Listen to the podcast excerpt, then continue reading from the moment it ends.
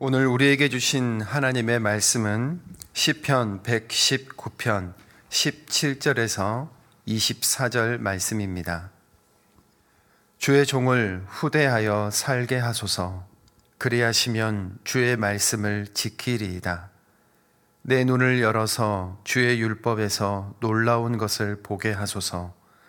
나는 땅에서 나그네가 되었사오니 주의 계명들을 내게 숨기지 마소서.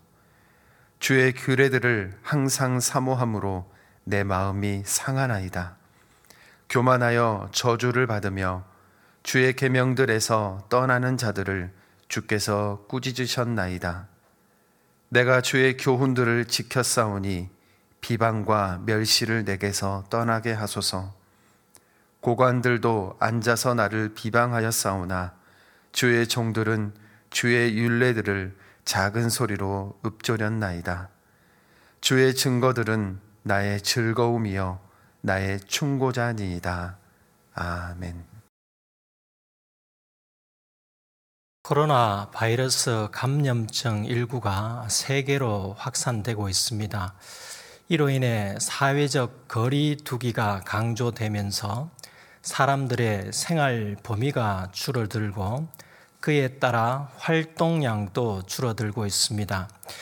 이제는 사람들이 바이러스 확산도 염려하지만 활동 위축으로 인한 경제적 타격을 더 염려해야 할 때입니다.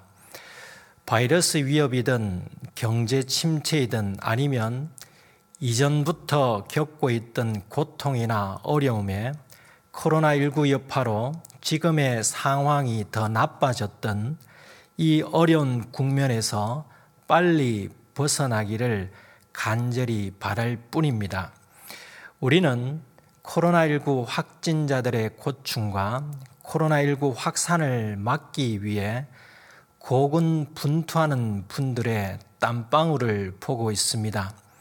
그리고 경제 활동 위축으로 인해 도산의 위기에 빠진 분들의 탄식 소리를 듣고 있습니다. 고통과 어려움에 처한 모든 분들이 자비로우신 하나님의 손길에 의해 살아나시길 소망합니다. 오늘 본문에도 하나님의 자비로운 손길로 살아나길 간절히 원하는 사람이 있습니다.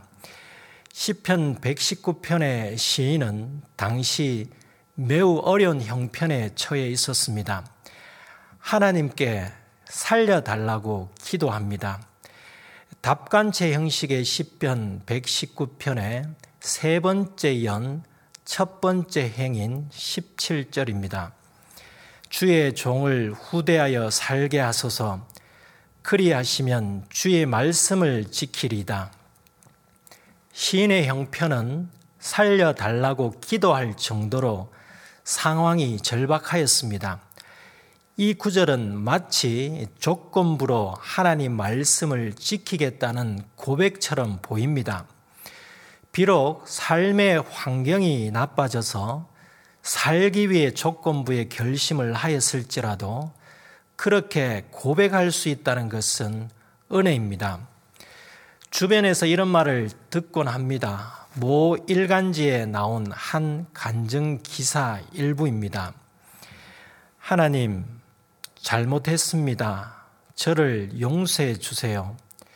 제가 벌레만도 못한 존재라는 걸 알았습니다. 어리석고 타락한 저를 불쌍히 여겨 주세요. 하나님, 저를 다시 살려 주십시오. 불구가 되더라도 좋습니다. 한 번만 살려주시면 제가 손발이 닳도록 하나님을 위해 충성하겠습니다. 또 이와 비슷한 고백이 있습니다. 하나님, 한 번만 살려주십시오. 한 번만 살려주시면 주님의 종이 되겠습니다.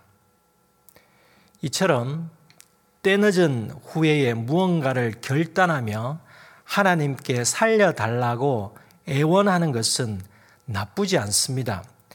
시편 119편 시인의 고백 역시 지금 죽을 지경에 이르렀으니 살려만 주시면 하나님 말씀을 지키겠다는 일종의 서원처럼 보입니다. 그런데 시인은 하나님 말씀을 지키지 않았던 사람이 아니라 잘 지키는 사람이었습니다. 시편 119편에 자신의 고백 중 몇 가지 증언이 있습니다. 4절을 보면 주께서 명령하사 주의 법도를 잘 지키게 하셨나이다. 시인은 하나님 명령에 순종하여 주님의 말씀을 잘 지켰다고 고백합니다. 그리고 오늘 본문 22절 상반절을 보면 내가 주의 교훈들을 지켜사오니 라고 고백합니다. 그리고 2절을 보면 시인은 하나님 말씀을 지키는 자가 복이 있는 자임을 자각하고 있었던 사람이었습니다.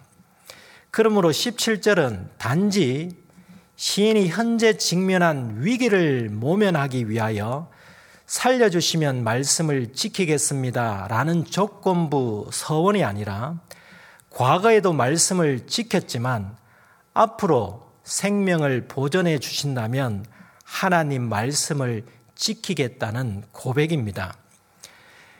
시인은 인생의 위기 가운데 삶의 유일한 목적이 하나님 말씀대로 살아가는 것임을 분명히 인지하고 있었습니다.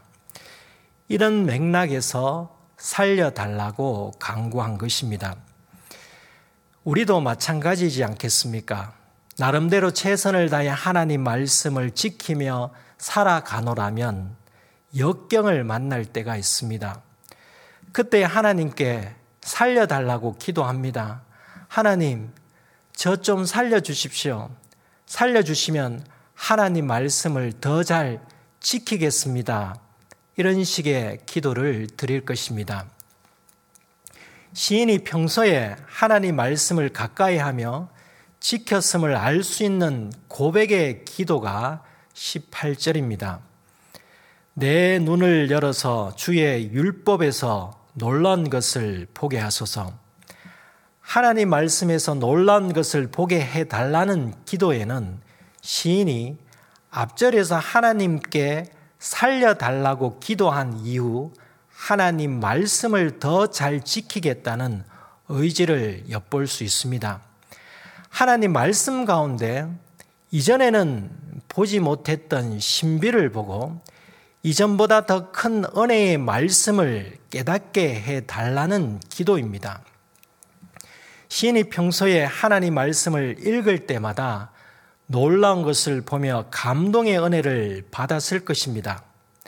그 은혜의 기쁨을 알기에 죽을 지경에 이르게 된 현 시점에 적용될 놀라운 것을 눈을 열어서 보게 해 달라는 기도입니다. 시인은 하나님의 계획, 하나님의 마음, 하나님의 섭리를 알기 원했습니다. 시인의 기도처럼 우리의 눈이 열려야 합니다. 우리는 하나님의 말씀을, 말씀인 성경을 읽을 때 하나님의 놀라운 일을 볼 수 있는 눈이 열려야 합니다. 하나님의 말씀을 보기는 보아도 깨닫지 못하고 듣기는 들어도 깨닫지 못한다면 하나님 말씀이 자신의 삶에서 힘이신 하나님으로 역사하지 않으며 어떤 열매로도 나타나지 않습니다. 어떻게 우리의 눈이 열리겠습니까? 하나님께서 열어주셔야 하는데 어떤 사람에게 눈을 열어주시겠습니까? 어린아이 같은 순전한 마음을 가진 사람입니다. 마태복음 11장 25절입니다. 그때 예수께서 대답하여 이르시되 천지의 주제이신 아버지여 이것을 지혜롭고 슬기 있는 자들에게는 숨기시고 어린아이들에게는 나타내심을 감사하나이다. 학문과 지식과 경험이 풍부하다고 눈이 열리지 않습니다. 하나님께서 눈을 열어주셔야 합니다. 그리고 순전한 아이처럼 눈이 열려서 하나님 말씀 속에 하나님의 뜻을 한번 보았더라도 신기하게도 다음에 또 그 말씀을 보면 또 다른 은혜를 발견하여 감동을 받게 됩니다. 같은 구절을 오늘 읽을 때와 내일 읽을 때와 일주일이나 몇 개월 후에 읽을 때에 또 다른 놀라운 것을 보게 됩니다. 이것이 말씀이 주시는 은혜입니다. 하나님께서 매번 새로운 은혜를 말씀으로 주시는 셈입니다. 초신자들은 홍해가 열리고 죽은 자가 살아나는 기적의 이야기를 보면 놀랍니다. 물론 놀라운 일입니다. 시인이 이런 기적을 두고 내 눈을 열어서 주의 율법에서 놀라운 것을 보게 하소서라고 기도하였겠습니까? 수십 년 성경을 읽었더라도 같은 이야기, 같은 구절 안에 또 다른 놀라운 주님의 메시지를 보게 해달라는 기도이지 않겠습니까? 시인은 눈이 열려서 하나님 말씀에서 놀란 것을 보게 된다면 현실의 어려움을 잘 견뎌낼 수 있음을 확신했습니다. 이와 같은 마음을 다음 구절에서도 확인할 수 있습니다. 나는 땅에서 나그네가 되었사오니 주의 계명들을 내게 숨기지 마소서. 나그네는 이방인 외국인 입니다. 지금은 외국인에 대한 인권을 존중하는 시대라고 하지만 여전히 자국민만큼 외국인을 보호하지는 못합니다. 인권이 보장되지 않았고 치안이 불안했던 고대 사회에서 나그네는 언제 죽을지를 모르며 늘 불안감을 가지고 살아가는 사람이었습니다. 시인은 외국에서 살아가는 나그네처럼 어느 곳에서도 자리를 잡지 못하고 사람들로부터 인정받지 못한 곤관 처지에 놓여 있었음을 알려주고 있습니다. 그런데 시인만 나그네가 아닙니다. 우리 모두 외롭고 정처 없이 떠노는 나그네 인생을 살아가는 사람입니다. 이 땅에서는 우리 모두 나그네입니다. 우리의 본향은 하늘에 있습니다. 하지만 이 세상에서 안주하려고 합니다. 이 땅에서 기반을 잡고 무언가 갖춰 놓고 그것을 본향이라고 생각하고 있다면 주소지를 잘못 찾았습니다. 자신이 이루었다고 생각하는 사회적 기반과 물질적 기반으로 이 땅에서 안주하는 것은 본향을 그리워하는 나그네 인생에 맞지 않습니다. 시인이 자신을 나그네라고 표현한 것은 이 땅이 잠시 머무는 곳임을 알려주고 있습니다. 나이가 들수록 시간의 체감 속도는 빠르다고 합니다. 나이가 들수록 인생이 나그네라는 것을 절감한다고 합니다. 잠시 머물다 가는 곳이 이 땅입니다. 비록 우리는 이 땅에서 힘들고 외로운 나그네 인생을 살아가지만 그 가운데 영원에 잇된 삶을 살아야 합니다. 그것이 무엇이겠습니까? 시인은 누군가 또는 무언가를 의지해야 함을 알았습니다. 그것이 바로 하나님의 말씀이라고 믿었습니다. 나그네 인생에서 하나님의 말씀이 없다면 괴로움과 외로움을 도저히 이길 수 없음을 깨달았습니다. 그것을 고백하는 기도가 주의 계명들을 내게 숨기지 마소서입니다. 앞 구절에 내 눈을 열어서 주의 율법에서 놀란 것을 보게 하소서와 다르지 않습니다. 하나님께서 말씀을 숨기시면 우리가 어떻게 놀란 것을 볼 수 있겠습니까? 하나님께서 말씀을 숨기지 않으시고 볼 수 있는 눈을 우리에게 허락해 주셨기에 우리가 볼 수 있습니다. 이 땅에서 힘들고 외로운 나그네 인생에서 영원에 있던 삶이란 영원하신 하나님의 말씀을 가까이 하는 것입니다. 하나님 말씀을 가까이 하면 말씀으로 말씀하시는 하나님께서 나의 동반자가 되어 주십니다. 나그네는 사랑하는 사람이 절실히 필요합니다. 이러한 신의 마음이 잘 드러난 구절이 20절입니다. 주의 규례들을 항상 사모함으로 내 마음이 상하나이다. 하나님 말씀을 얼마나 사모했는지 마음이 상할 정도였습니다. 상하나이다의 원어는 으깨지다, 분쇄하다는 뜻을 가지고 있습니다. 시인의 마음이 으깨질 정도가 되도록 하나님 말씀을 사모했다는 고백입니다. 연애할 때 마음이 어떻습니까? 서로 사모함으로 가슴이 아리고 사랑이 이루어지지 못할까봐 마음이 찢어질 정도로 상하지 않습니까? 사람을 연애하고 사모하는 만큼 하나님 말씀을 사모함으로 마음이 상한 적이 있습니까? 과거 연애 시절을 생각해 보십시오. 결혼하기 전 남편과 아내를 사모할 때 마음이 어땠습니까? 또는 지금 연애 중이거나 마음에 드는 사람이 있어 그 사람을 사모할 때 마음이 어떻습니까? 우리가 사랑하는 사람을 사모하는 만큼 하나님 말씀을 사모하는 사람이면 얼마나 좋겠습니까? 시인이 자신의 마음이 으깨질 정도로 하나님 말씀을 항상 사모한 이유가 무엇이겠습니까? 자신이 괴롭고 외로운 나그네 있기 때문입니다. 나그네는 한 곳에 정착하지 못하니 안정적이지 못합니다. 사회적 지위 향상이 불가능하며 사회적 관계망이 없으니 사람들을 결집하여 자신의 힘을 키울 수가 없습니다. 그러니 외부 세력에 약합니다. 외부의 힘에 의해 죽음의 위기를 자주 만나는 것이 나그네입니다. 그래서 본문 첫 번째 행에서 살게 하소서라고 기도한 것입니다. 그렇다면 시인을 위협하는 자들은 누구이겠습니까? 이들이 누구인지에 대해 다음 구절들이 알려주고 있습니다. 교만하여 저주를 받으며 주의 계명들에서 떠나는 자들을 주께서 꾸짖으셨나이다.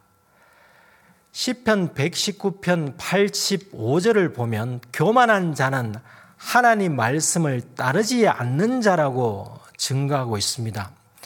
신명기 27장 26절을 보면 저주는 하나님 말씀을 행하지 않을 때 받습니다.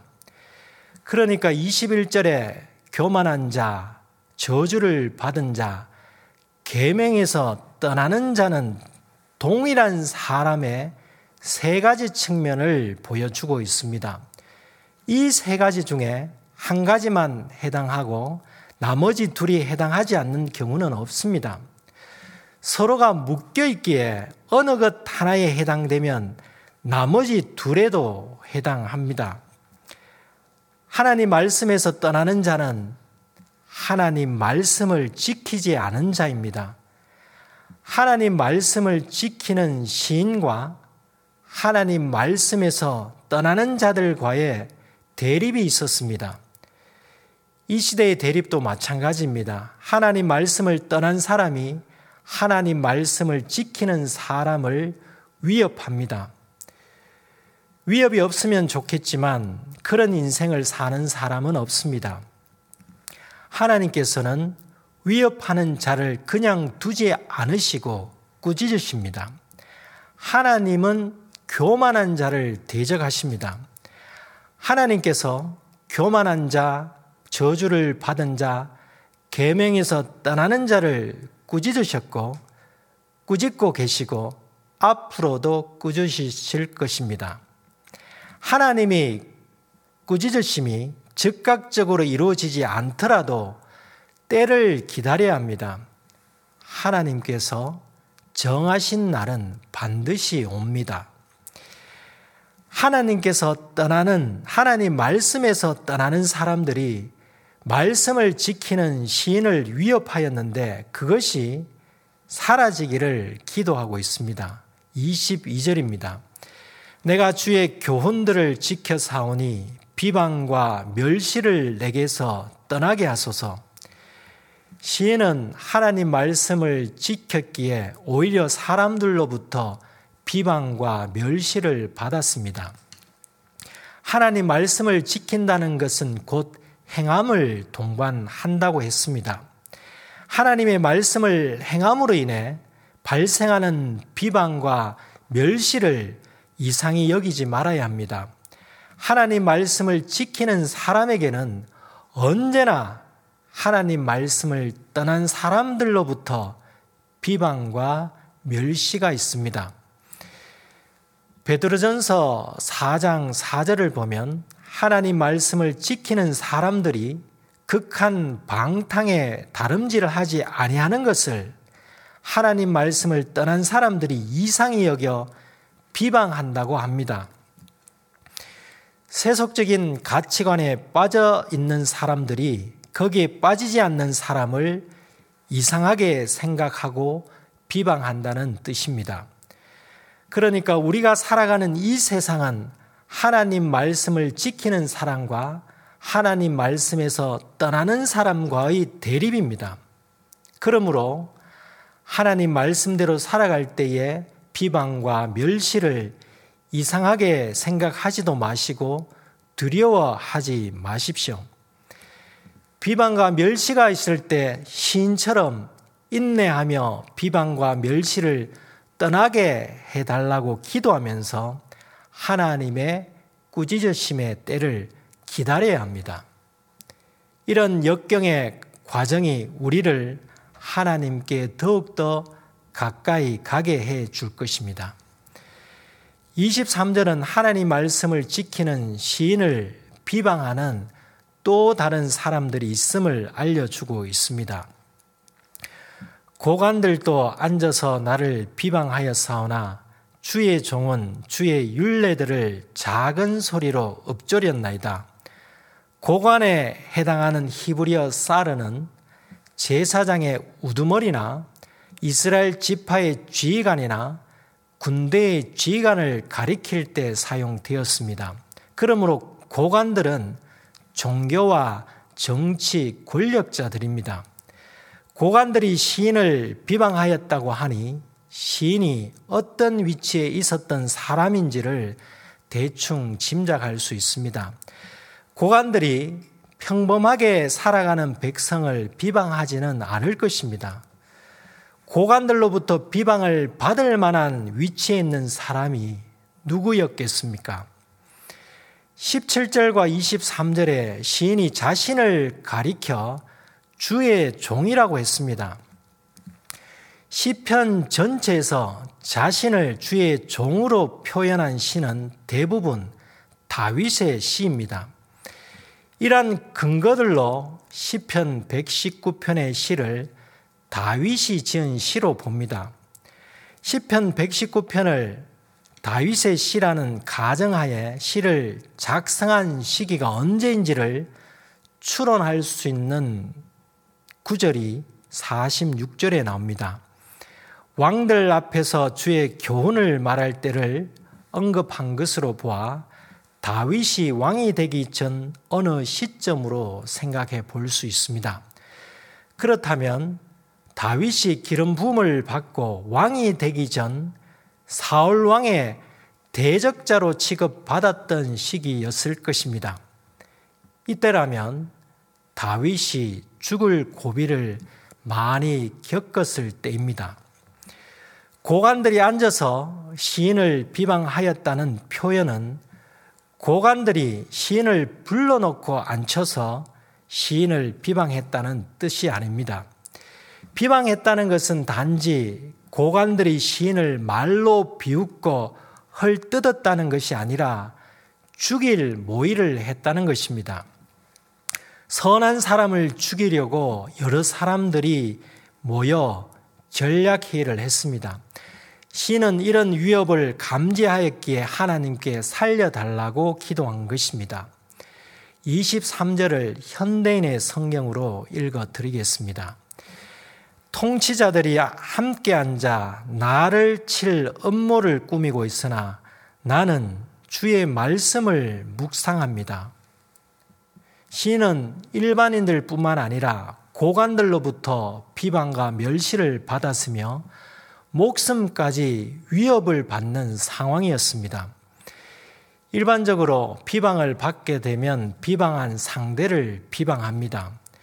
받은 만큼 비방하지 않고 대개 몇 배 내지 그 이상으로 상대를 비방합니다.